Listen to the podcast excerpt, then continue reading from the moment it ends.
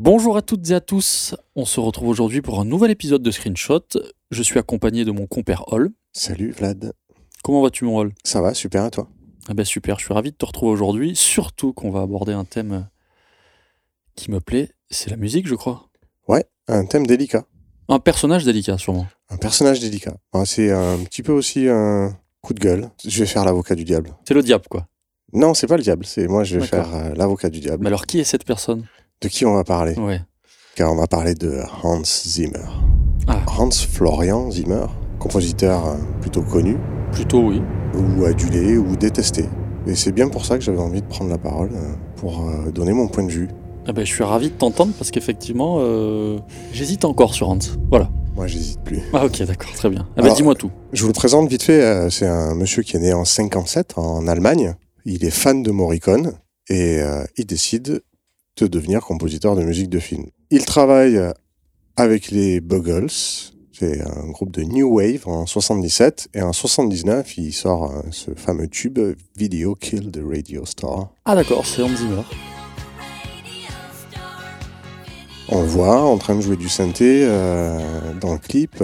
Ce qu'on considère le premier clip de l'histoire. C'est-à-dire que déjà, le bonhomme, c'est un producteur. Il est derrière des synthés, très new wave et très musique électronique. En avance sur son temps. En avance sur son temps. En 88, il score euh, Rayman. Bon, Rayman, je sais pas si vous vous rappelez, les gars, c'est principalement du synthé. Ok. Et euh, il décroche euh, multitude de awards avec euh, son score au synthé. En 90, Thelma et Louise, Ridley Scott. True Romance, Tony, Scott, Voilà, donc il travaille pour la famille. 94, le Roi Lion. Et là, des gens, ils commencent à sortir du synthé, ils commencent à toucher à l'orchestration. Mais on a toujours ce format euh, pop. Donc le monsieur sait écrire des tubes. hein. Et depuis, il y a 221 films. Pff, Ça fait un paquet de films. hein. Donc euh, clairement, si ça avait été un tocard, il n'aurait pas fait 221 films. Et comment il trouve le temps de faire euh, tous ces films? Alors, il a monté euh, une société qui s'appelle Remote Control à Santa Monica. Remote Control, c'est euh, tellement énorme, ça fait un peu la pluie et le beau temps. euh, c'est euh, l'alpha Remote Control. Ok, d'accord. c'est le surnom. Hans Zimmer, c'est un producteur avant tout. Donc, il met en relation, il compose, il sait écrire euh, Produit de la musique, la du musique, coup. il a produit aussi. euh. Qu'est-ce qui fait un compositeur de musique d'un bon compositeur de musique? Le fait qu'il sache faire du contrepoint, qu'il ait une complexité d'harmonie incroyable, qu'il sache écrire la musique, versus euh, un mec qui sait pas écrire, mais qui fait des morceaux qui plaisent à tout le monde. Je pense à Eric Satie. Eric Satie, euh, on connaît euh, toutes ses œuvres, ses gymnopédies au piano et tout ça. Eric Satie, il était détesté de tous ses compères euh, musiciens et pourtant super populaire auprès de, Du public? du public. Beethoven, attention les gars, je vais vous sortir du lourd. Beethoven était critiqué pour son sens simple de la rythmique et sa simplicité d'orchestration.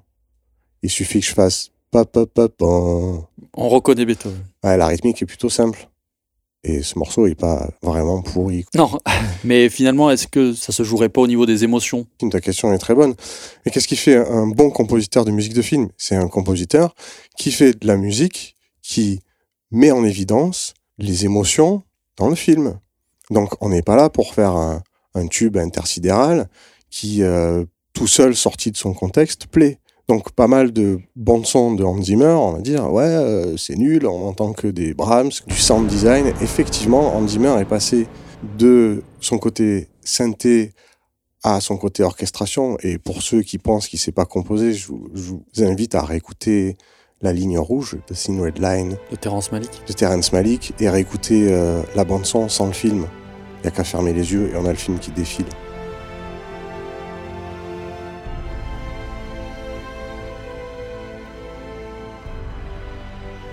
Donc clairement, il sait composer de la musique. En plus, comme c'est un producteur, il s'entoure de tas de gens qui sont bien meilleurs que lui dans certains domaines. Mais c'est quelqu'un qui sait créer des crews, qui sait créer comme un bon producteur l'équipe fatale qu'il faut pour réaliser le film. Il a jamais rendu une musique en retard. Contrairement à un John Williams qui est un maître de la partition, c'est un super pianiste de jazz. Il fait des compositions différentes, c'est-à-dire que c'est le vieux format Oui, plutôt a- plus classique. plus classique. Et puis dans le cinéma, il faut, faut dire que le format de la musique a changé. Avant, il y avait la longue forme symphonique de la musique. Pour vous expliquer ça, la longue forme symphonique de la musique, le thème d'Indiana Jones n'apparaît qu'à la fin du film d'Indiana Jones. C'est-à-dire que dans la composition et dans l'orchestration, John Williams est suffisamment fort pour nous immiscer gentiment des petites bribes de thème pour annoncer à la fin de sa symphonie qui accompagne le film le thème final dans son complet développement. finalement, ça reprend un peu la narration du film. Ça reprend la narration du film, mais ça garde la forme symphonique classique comme on l'a retrouvé dans les orchestres classiques. Le format de la musique a changé, le montage du film a changé. Avant, on montrait au compositeur un film dans sa totalité. Maintenant, avec tous les exécutifs, le film est cuté, recuté au dernier moment. Du coup, le compositeur, depuis bien longtemps maintenant, ne travaille plus sur, un, sur le final cut du film. Donc il est obligé bien souvent de proposer de la musique qui va être coupée, éditée. Et effectivement, Andy Zimmer, avec son, sa boîte Remote Control Production, il a créé des scores dans ce sens-là, des scores très efficaces pour les scènes, mais en ne prenant plus en compte la forme symphonique développée parallèlement au film, comme c'était fait avant. Donc ce qui fait que quand on regarde une scène, ça fonctionne, quand on écoute la bande son à côté, ben, ça se rapproche plus du sound design pour certains cues. Les cues, c'est des petites, euh, je rappelle, c'est des petits extraits de films qui correspondent à une scène. Mais euh, de réduire Hans Zimmer à ça, c'est pas cool. C'est pas cool du tout parce qu'il y a des super tubes et il a des super bandes son où chaque morceau a son identité propre. Ah, ben justement, j'allais te poser la question du fait de sa méthode de travail, est-ce que ce serait pas euh, ce qu'on reproche à Zimmer, euh, son manque d'originalité? Mais tu réponds, puisque tu me dis que chaque morceau a son identité propre et correspond en plus à la scène et au film qu'il sert. Ben pour euh, schématiser un peu, finir ma défense de, sur Hans Zimmer, et ce que je vais critiquer, c'est pas Hans Zimmer, c'est pas qu'Hans Zimmer, de temps en temps, il fasse de la musique qui se rapproche du sound design, parce que je trouve, moi, ça m'éclate dans le cinéma, ça m'éclate autant que d'entendre une longue forme symphonique, quelque chose que je vais siffler. Et c'est vrai que c'est difficile de, de, siffler le fameux Brahms de Inception. Ah ouais. Et c'est pas mémorable, mais par contre, il y a des thèmes dans Inception qui sont super mémorables. Et là où euh, on met la faute sur Hans Zimmer, moi, je vais rendre à César ce qu'il y a à César. C'est l'industrie peut-être? Ben, L'industrie, effectivement. Les réalisateurs qui veulent que leurs compositeurs copient en dimmer ou copient ce qui se passe à Remote Control parce que c'est ce qui marche et c'est ce qu'ils vendent. Et aussi, et là je parlais à mes collègues de compositeurs, qui veulent pas prendre le risque de développer leur propre identité et qui pensent qu'en achetant une musique librairie et en appuyant sur trois touches, on devient compositeur. Donc je vous invite à regarder tous les petits euh, protégés de Hans Zimmer, c'est-à-dire Steve Jablonski, Ramin Djawadi, Harry Gregson Williams, euh, son frère euh, Rupert, je crois, Don Lewis, Trevor Morris, Henry Jackman, Henry Jackman qui est un fin compositeur aussi, c'est des mecs qui savent écrire la musique.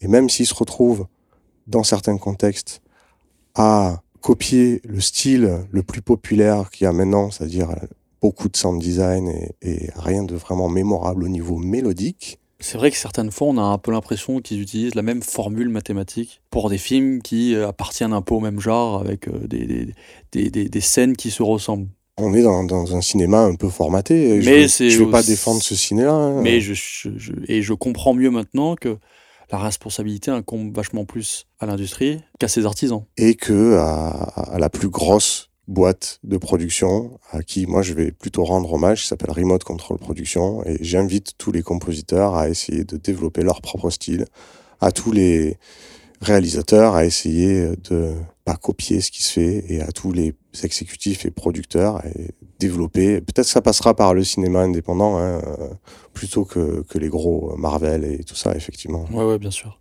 Eh bien, Hall, je te remercie. C'est en tout cas c'est un cri euh, que tu viens d'offrir à nos auditeurs et surtout euh, composer les amis. Créez, soyez originaux. Travaillez votre art. Voilà. On espère que ce sujet vous a plu et que ça vous a permis d'avoir une autre vision d'Hans Zimmer et de son travail. On se retrouve très bientôt pour un autre épisode. À bientôt. Merci encore. Merci Vlad.